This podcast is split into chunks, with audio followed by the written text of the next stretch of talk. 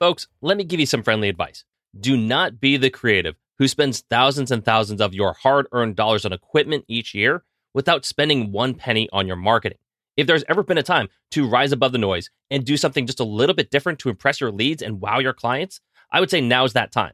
And my favorite way to do that is by leveraging print promotion using the photography that I am the most proud of. So, our amazing friends at Bay Photo Lab have almost every product that you can think of, from magazines to photo books to promo cards that you can leave behind. And listen, if you just want something to dazzle your office or living space at home with, well, they have options for that too. You can get prints and wall displays from basically every style, from canvas to metal to acrylic. And the best part is you can get 25% off your first time order just by going to bayphoto.com, signing up today. They ship everywhere in the world, folks, and all their products look incredible. So do yourself a favor, start leaving an impact, whether it's for your personal memories at home or for your professional marketing at work. Bay Photo Lab, designed by photographers for photographers.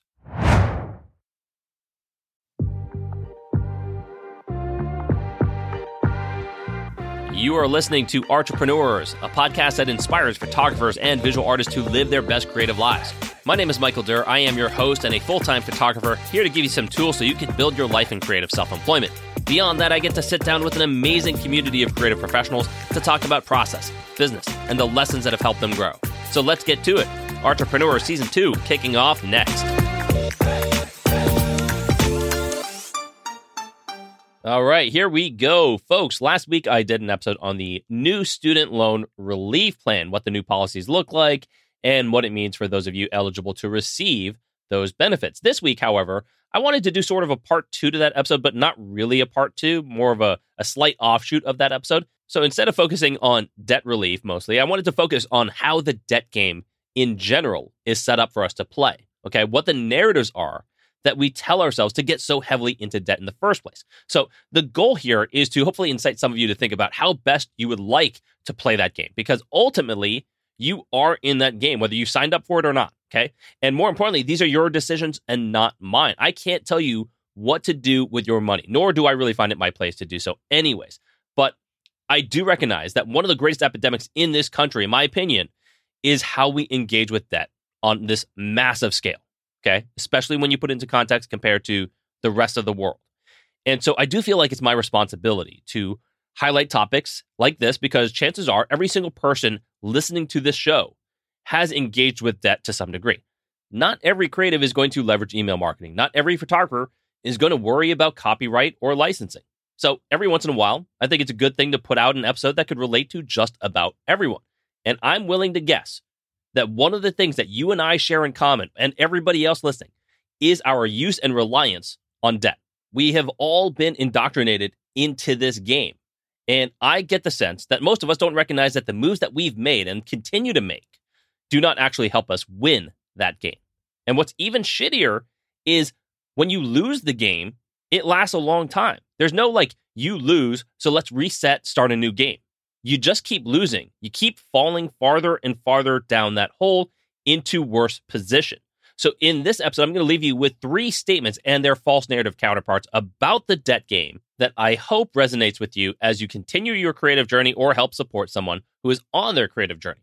So, with that being said, what is up, everybody? Welcome to the show. We are on episode 88 of Entrepreneurs. Thank you so much for joining me today. Uh, if you are enjoying this content, you know what to do. Be sure to like, subscribe, review the show on whatever platform you prefer. Now, I told you guys that I'm going to leave you with three statements about the debt game. And I didn't want to falsely refer to them as facts because, well, they're really not facts at all. But uh, I did feel like they hold just a little bit more weight than mere opinion. So I tried to find a compromise. So let's get to it. Let's talk about how the debt game is set up for you to play. Number one, you are constantly marketed to to believe that debt is natural good, and necessary. All right, so let's start off with a few narratives about debt that you've probably heard before, maybe even said before. Everyone has debt. It takes money to make money. This debt isn't as bad as other people's. Education is good debt. So if any of those things sounded familiar, and I could go on and on, you're not alone. We've all played some part in justifying our debts with these narratives. And listen, it may not be your fault, at least not to start off with. The reality is, we are constantly marketed to to believe that one, debt is natural. Everyone's got debt, right? It's a normal way of life. Two, that debt is often good debt because the return might just have the potential to be worth so much more than the actual costs. And then three, debt is simply a necessity in our lives. How else are we going to get the things that we need and want without it? So, to illustrate that, let me point out that the US actually pushes out marketing and advertising as a whole more prolifically than any other country. And it is not even close, both in total amount spent and by the percentage of national GDP. So, we spend more than double the amount of money on advertising than the second place country in the world, which is China, eight times more than the UK does. And no surprise to me, much of our advertising actually revolves around relying on debt. Dave Ramsey actually says that credit cards are the most aggressively marketed product in the history of mankind. The history of mankind. Now, he states that as a statistical fact. I have no clue. That could be a bunch of BS, but I wouldn't be surprised if it were close to accurate, right? I can rattle off a half dozen celebrities who are paid millions upon millions of dollars to coerce the impressionable minds of young people today to open up a new credit card with them and not their competitors. I get mailers almost every other day offering some promo for a new credit card. There's always new incentives and sign up bonuses. So, off of pure instinct, I'd probably put credit card advertising somewhere in the top 10 of all time. Okay. But regardless of rank, let's just move forward with the notion that credit cards are sold to you aggressively and consistently. And they'll definitely be seeking you out on college campuses as early as they possibly can. So, believe me, you're going to be exposed to a lot of credit card marketing. So, with such pervasive marketing, why wouldn't we think that credit cards are the only way to pay for things that we need? You'd be an outlier if you didn't. But these companies don't advertise the cost of unpaid balances or late payments. Nobody advertises how the same bank will give you 0.01% interest rate for your saving account, yet charge you 25% APR on their credit card, or the fact that they'll tack on $30 for an overdraft fee. They don't have Samuel L. Jackson pitch to you that the interest will consistently compound. These are not financial programs here to educate you on smart money management. That is not their objective. They are businesses. Their responsibility are to their shareholders, not their customers. But that's the reality. We've accepted it as natural. It is what it is. The game is let's highlight all these bonuses, the perks, the status symbol, maybe. And in fine print at the bottom of the site, we're going to list all the ways that we can legally take money from you. But there are alternatives, folks, okay? If you can recognize that debt is not the only option, that it is mostly this marketing machine telling you that you need more cards to increase your credit activity. You need to start early to have a deeper credit history, all those things. You can take measured actions. You can build emergency funds instead of relying on credit cards in case of an emergency. This is exactly what it's for, right? You can use cash to avoid interest rates and overspending. In fact, I would say going cash only really puts your priorities in place. So credit cards often lead to purchasing wants and not needs. If you go cash on everything, you tighten up on essentials only. Now, sometimes it's not pure advertising dollars that is really driving your debt consumption. Sometimes it's just a narrative that has been passed along so many times that you never stop to think twice about it. You know, has anyone ever told you that student loan debt was really good debt because the average college graduate earns a million dollars or whatever it is more than the same person without a diploma? Of course you have. We've we've all been told that. And even if the financial ROI is not brought up, it's the education that's the greatest return, right? So there's no price too great to invest in your education. This narrative has been perpetuated for decades by parents, by teachers, by counselors, and of course by the colleges. But what isn't perpetuated by those teachers, by those counselors, by those colleges is that this is an adult decision, often resting in the hands of an 18 year old who might be thinking more with their hearts and not their heads. Now, you can call me a jerk all you want for saying that, but what other five to six figure decisions would you entrust to your high school son or daughter to make? I mean, they shouldn't be called student loans, they should just be called loans. So I ask you, how many parents, teachers, counselors, colleges are really sitting down with these young adults and actually crunching the numbers to calculate what you'd need to pay each month to Sallie Mae upon graduation, on top of the monthly payments that you have to make for rent, for utilities, for insurances, and food? Like, what are those numbers? Now, it might sound like I'm hating on colleges, and I'm really not trying to. What I don't like is simply the neglect of alternative measures that could make this higher education more palatable, more feasible. Because ultimately, the person who is going to pay for this education is the student. What plan is in place for that student to not be straddled with this debt for the rest of their lives? Have they been advised to work during their high school years to save up, or have they just been encouraged to have fun? Have they been encouraged to look at community colleges, state schools, or consider living off campus to shed some of those dollars? Or have they been so successfully sold on the once in a lifetime college experience? Have they been told to research and apply to as many scholarship programs, if not more, as they have to schools? Or is that not brought up? Has anyone suggested to them that a gap year might actually help you build savings and gain perspective? Or has it been told to them that you have to go to school right now? Again, these students will inherit the debt. And for some of those fortunate few out there, the parents told them, hey, we got this. Just go to school. We'll pay for it all, which is great. But did the conversation ever come up on how those parents would actually pay? And I'm being serious about this because things can change. And understandably, the kids may not feel comfortable asking their parents about their financial situation, but that's where the teachers come into play. That's where the counselors come into play. That's where the colleges come into play. And they won't, but they they should, right? Ask them what what kind of cash do you have on reserve? Did you guys set up a 529 plan when the kids were little? Did you automate contributions every single month? Once graduation hits, can you actually cash flow a four-year degree on your own, let alone a six-year degree or an eight-year degree? What if mom or dad loses their job? What if they realized at 52 that they didn't set up their retirement very well and they have to drop the tuition back on their 26 year old son or daughter who had no idea this was coming? How often are these conversations actually coming up? I'm curious. But the game is just normalize student loans, call it good debt, spare no expense on a good education, and eventually you can cross that economic bridge when you get to it. Okay, moving on. Statement number two about the debt game is that debt is super easy to acquire and much harder to pay off. Okay, acquiring a loan can be one of the easiest things that you can do. The process can take you as little as a few minutes to acquire. So if you want to apply for a new credit card with, let's say, a $3,000 credit limit, you can get that done while you're going through a car wash. It's that easy. If you want to apply for a $30,000 student loan, you could probably get that done in about 20 minutes, no problem. It's almost amazing to see how easy these transactions of acquiring debt can be. Paying it back, however, is another conversation entirely. First off, the user interface on a lot of these loan programs make it way more convoluted to one, monitor your current balances, and then two, find the right place or the right page to pay on time. Many won't even send you an email notification or any alert that your payment is due. And this actually happened to me a few years back with an SBA loan. It was the easiest thing to get. Honestly, maybe it took me five ten minutes, but I never got an alert to pay. I never got a notice of what my balance was. All right. So in the end, my interest actually grew almost $5,000. And so I had to look back and say that really wasn't worth it at all. It's almost like these platforms want you to miss your payments intentionally. But they wouldn't want to do that, would they? Nah, no, of course not.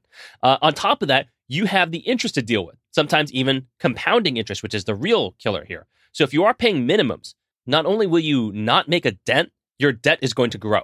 This is a real thing. So for those of you who don't know, uh, compounding interest is the interest that you're paying on both the principal and the additional interest. And so when it comes to investing, it can actually help you grow your money tremendously.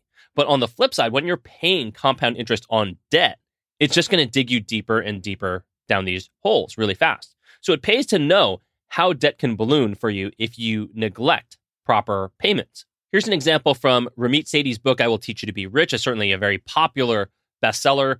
Uh, I'll paraphrase this here. Let's say you have $5,000 in debt on a card with a 14% APR, which, by the way, is very modest. Uh, for the sake of this show, let's say you bought a $5,000 camera okay, to make it relatable, which many people will purchase. If you paid just the 2% monthly minimum payments on it, it will take you more than 25 years to pay that off. And you know why that is? It's because the interest compounded and you were rarely paying towards the principal. You would have spent a total of $11,000 on that camera by the end of it. And that's if you didn't acquire any more debt during that time, which is obviously very unlikely. So, this is the power of compounding interest on debt. And it behooves you to understand that power. So let's take another example. This is from the Borrowed Future podcast, something that everyone should listen to if you have a chance. I think it can help you understand the power of student loans and how any person, maybe it's your son, your daughter, your niece, your nephew, um, you yourself, if you're not educated on it, it can take your college dreams and turn them into lifelong nightmares. So on the podcast, they interviewed a woman named Terry who actually did everything the right way. She had scholarships, she had grants, she worked two jobs while going to school full time. But in her junior year, things changed. Her options ran out, her grants got cut off.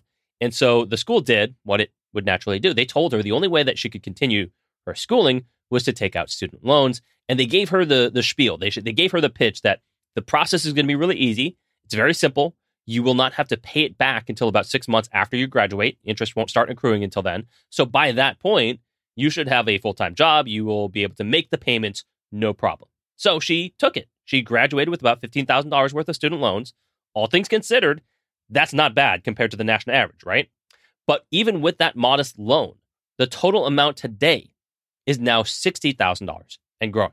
And amazing, she has been making her monthly payments. That is the point I want to drive home her debt grew $45,000 while she was paying it down. I promise you, she was not pitched that reality when she was told to take out loans. Okay. No chance in hell anyone said that was a possibility. So, the best thing that I think any of you students out there or recent graduates can do right now is to actually calculate how long it will take you to pay off your loans and how much more money you would have paid for that education. All right. So, you can go to a student loan calculator online anywhere. Hell, I'll even link one in the show notes for you you punch in your numbers, okay? Which is, by the way, is a great opportunity for you to get to know your numbers in the first place and then see what the response is. It is a humbling experience seeing how long you will need to make payments for and how much you will ultimately spend on that education. All right, my final statement, statement number three debt is rarely a sole venture. All right, so another justification that we can often make on our debts is the so what? I'll deal with it on my own terms justification. I'll work really hard. I'll pay these things off. You don't know the fire that burns inside. It's my problem. I'll handle it. Okay. And I actually commend that mentality. It's, ex- it's the exact mentality that I had when I got out of school and moved across country. You know, my dad asked me, um, Mike, how are you going to handle all of these expenses? And I said, I'll just handle it. It's what I have to do. See, I was thinking far more emotionally than I was logically. I was seeing it as a uh, a rite of passage. I needed to go through the shit. I needed to go through the struggle to earn my stripes. This is what I have to do to become a man. Had I just taken a beat, though, had I listened for a second, thought for a second, calculated the basic costs for a second, I would have curtailed the amount of time I had to struggle. I can't avoid the struggle, but I didn't have to spend my whole life doing it either. And the real point that I want to make here is that this struggle typically is not going to be yours alone. You see, what foresight I did not actually have was that my eventual life partner would ultimately have to deal with whatever financial baggage I would bring to the table. And in turn, I would have to deal with hers as well.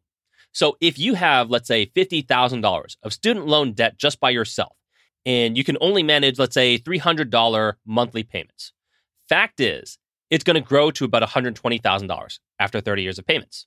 Okay. All right, that is your shitty ass situation. How does that make you feel to burden your partner with that debt? I'll tell you how it was for me. My wife never went to college, so she was completely debt free by the time we started commingling our finances. All our debt was on me. My debt became her debt. So, as someone who loves my wife dearly, who wants to contribute, who wants to provide, who wants to make life easier for the person I care the most about, I can tell you from firsthand experience that it doesn't feel too good. Okay. Things like this can put a lot of pressure on a relationship. Now, what if it were the opposite situation? What if I had zero loans and my wife was the one that had, let's say, $100,000 of debt? Would that make me resent her? Now, personally, I would say not intentionally. I certainly hope it wouldn't. But is it possible that our inability to take our bucket list vacations or buy our dream home or even have children for that matter because of this insane debt would it be realistic to say that I would have some residual frustrations towards her? I don't think it would be unfair to say quite possibly yes.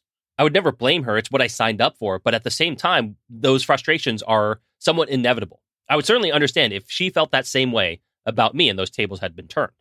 Now, what if you both have debts? Okay, let's say you have $50,000 both of loans. So you're both equally frustrated with each other. You doubled your debt to $100,000 as a household. Well, that could easily become over $200,000 after 30 years of payments if you're just paying kind of monthly minimums.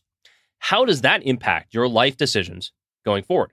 Does it prevent you from living the life that you want?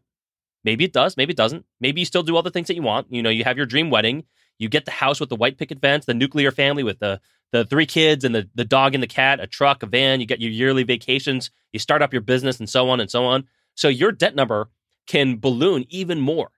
How does that impact your quality of life? knowing your debt continues to grow and grow. So, for all the young people out there who are currently on their own, not really interested in settling down just yet, I get it. Just keep that in mind that one day you may build a life with someone, and the big decisions that you've made financially in your past can impact the mental health of you and your family going forward. Now, that's not to say that you don't take out the student loan today or you don't put up the upfront equipment costs on your credit card today, but it is something to consider if you have a tendency to be, uh, I would say, cautiously reckless. So, to wrap this up, I bring these statements to light because my hope is that everyone understands the game they are playing and how many of these narratives are actually driving us to consume more than we can afford. Not only are these narratives around debt somewhat normalized to the point of encouragement, but not enough people are educated on what the costs may actually be. And if we continue to make these huge purchases without really any thought, then the numbers can climb at such a ridiculous pace that it will eventually impact not just ourselves in the future, but our loved ones as well. And I believe that if we just think about these things for a second, we might realize that we've all been indoctrinated to some degree with these habits that may not actually align with our real core values. So we should question our biggest financial investments with a little bit more thought. We should be questioning whether or not this debt really is qualified as good debt. We should pursue alternatives to credit card reliance. We should forecast the impact these decisions could make on our future lives. And last but not least, we should be asking ourselves is this debt that I feel so strongly about leveraging right now so that I can live my dreams today ultimately going to make my life a nightmare tomorrow? So, with that being said, that is going to do it for me today, folks. That is my time. Thank you so much for tuning into the show. Thank you for sitting through this longer episode than I intended. Uh, have a great day. Please like, subscribe, review the show wherever you can see fit. Have a great day, everybody, and I'll see you guys next week. What's up, entrepreneurs? Thank you for tuning in and making it all the way to the end of the episode. If you enjoyed the content you just listened to, hit subscribe and tune in again next week. Also, follow us on Instagram and Facebook at Entrepreneurs Pod for updates, promos, and giveaway contests that we run throughout the year. And if you haven't already, be sure to check out our really cool website, entrepreneurspod.com. It's a great resource for you to download informational PDFs and booklets, access discount codes from our amazing affiliates, and read what our audience is up to on our community blog. For now, I just want to say thank you for tuning in, supporting the show, and being a part of this journey. This is Michael Durr signing off for now, Entrepreneurs Season 2. Let's go.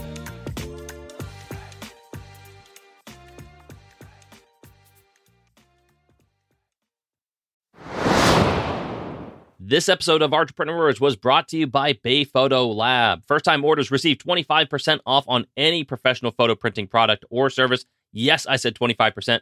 Just go to bayphoto.com to browse the amazing selection of gifts, prints, and displays. That's bayphoto.com. Once again, thank you all for tuning in, and we'll see you next week.